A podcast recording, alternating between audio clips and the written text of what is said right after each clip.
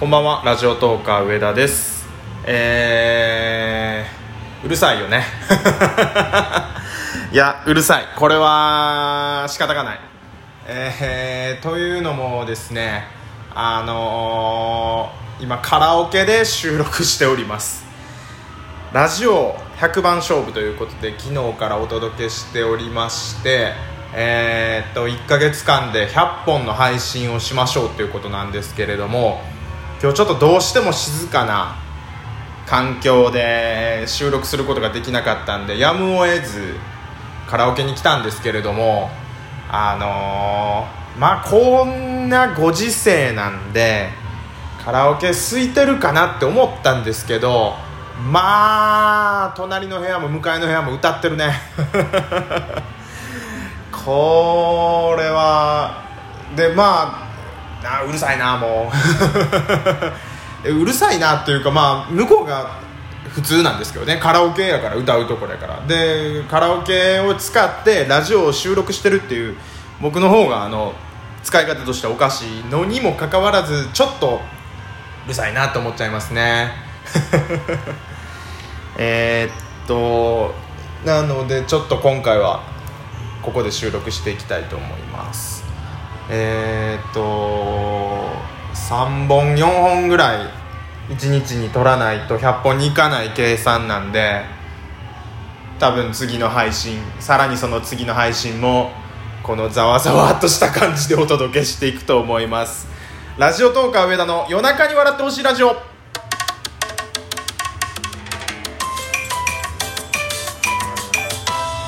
はい改めましてラジオトーカー上田でございます。えー、っとトークテーマ早速入ろうかなと思ったんですけどもうちょっとダラダラ喋ろうかな。うーん。このカラオケが混んでる理由が一つ明確にあるんですけどなんかカラオケすごい人が減ってたんでしょうね。京都のカラオケついに、まあ、あるところ来てるんですけれども90分300円っていう。鬼破格な安い期間安い値段で、えー、と今提供しておりましてそれでこんだけ人多いんちゃうやろかな。うん。普通1時間でも800円ぐらいしますよねドリンク代とかつけて。でフリータイムやったら1500円とかするし。うん90分300円。しかも飲み物ソフトドリンクはドリンクバーで飲み放題なんですよ。やばくないですか？あそうやしそうそうそう。普段はカラオケで収録することはないけど安いからカラオケで収録しようかなと思って仕事終わり来たらまあこういう状況っていう。あの他の番組あのしくじり先生の、まあ、パロディ企画って言えばいいのかな。えー、りょうさんの、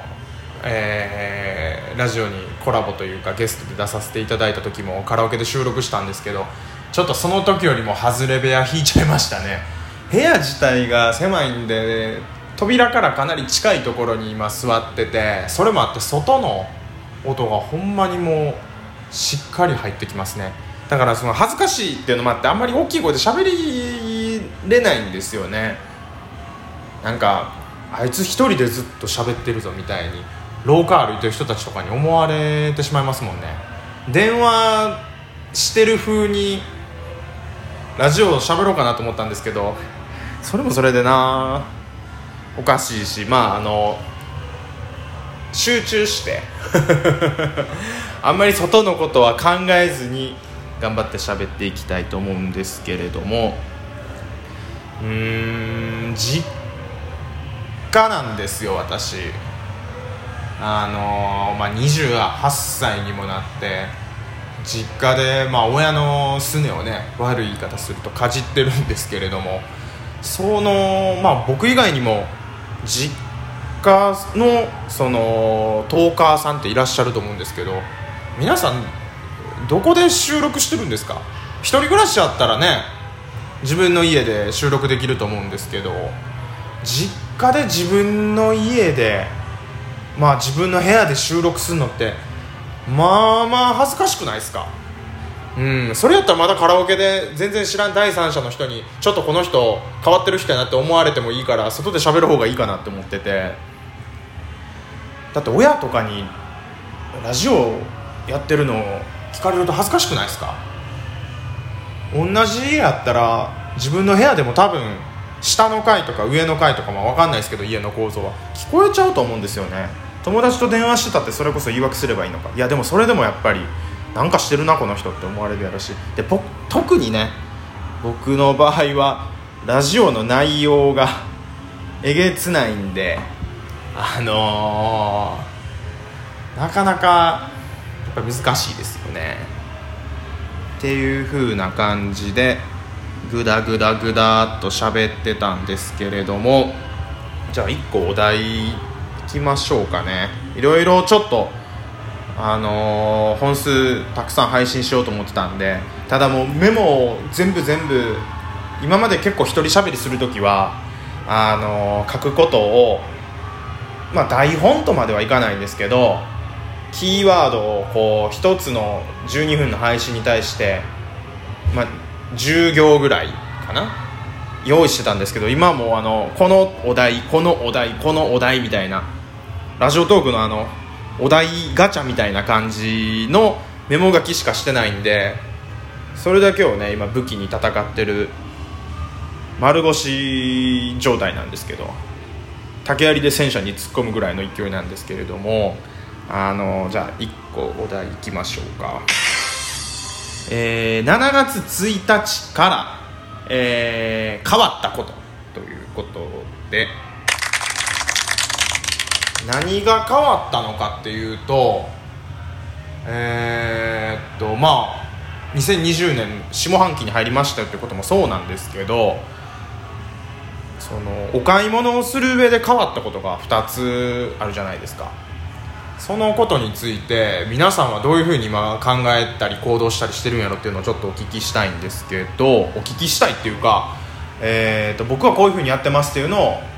皆さんにまあ聞いていただこうかなと思ってるんですけど1個目はレジ袋が有料になったっていうことですね。でもう1個はキャッシュレス決済のえー、と割引？あの政府が何パーセント割引きますっていうのが6月の末で終了したっていうこの2つだと思うんですけどこれ結構積み重ねていくとお財布に影響してくることだと思うんですけどレジ袋に関しては近所のセブンイレブンまあ全国のセブンイレブンがそうなんですかね。袋が3円と5円になってましたね。一番大きい特大のサイズが5円で残りが3円やったと思います。でそれが今まではタダやったわけじゃないですか。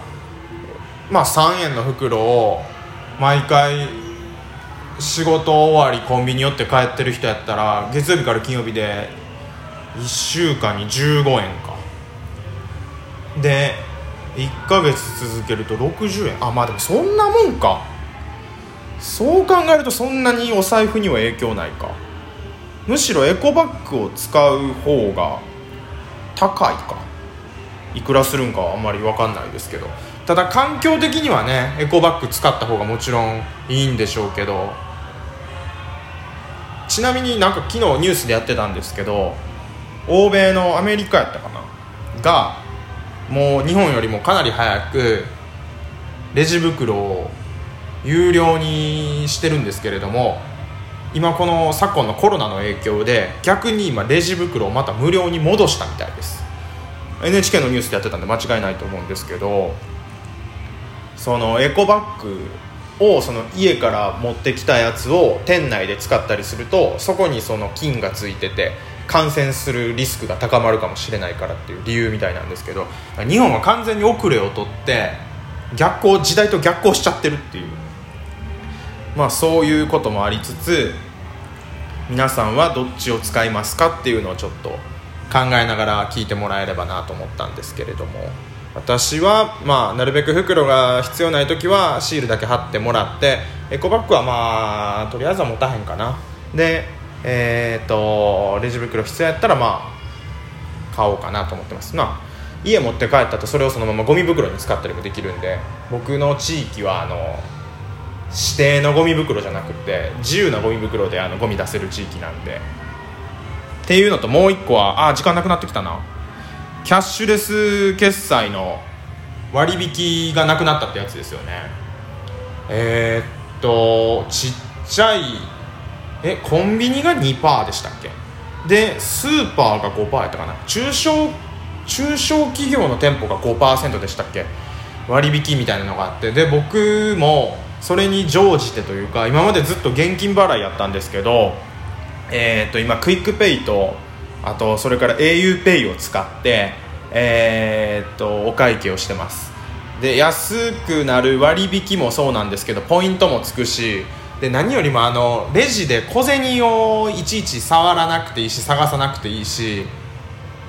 それが楽でいいですよね。だからうんこの 2%5% がなくなった後もキャッシュレスで、うん、お買い物どんどんしていくのかなと思ってます。なんか au ユーザーなんですけど au のその今までウォレットポイントやったんかな？auPay ポイントやったんかな？がなんかポンタポイントに変わってポンタってあのローソンのポイントなんですけどなんかめちゃめちゃたまりやすくなってるみたいなんで最近セブンイレブンとかファミマ以上にローソンめちゃめちゃ使ってますね。なんか主婦みたいな話をずっとしてますけれどもそういうなんでしょ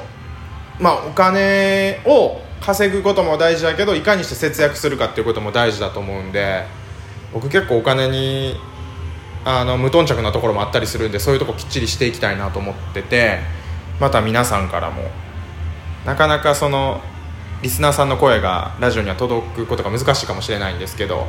ぜひどのようにお買い物されてるかご意見いただければなと思いました。1本目これで終わります。ラジオトークは上田でした。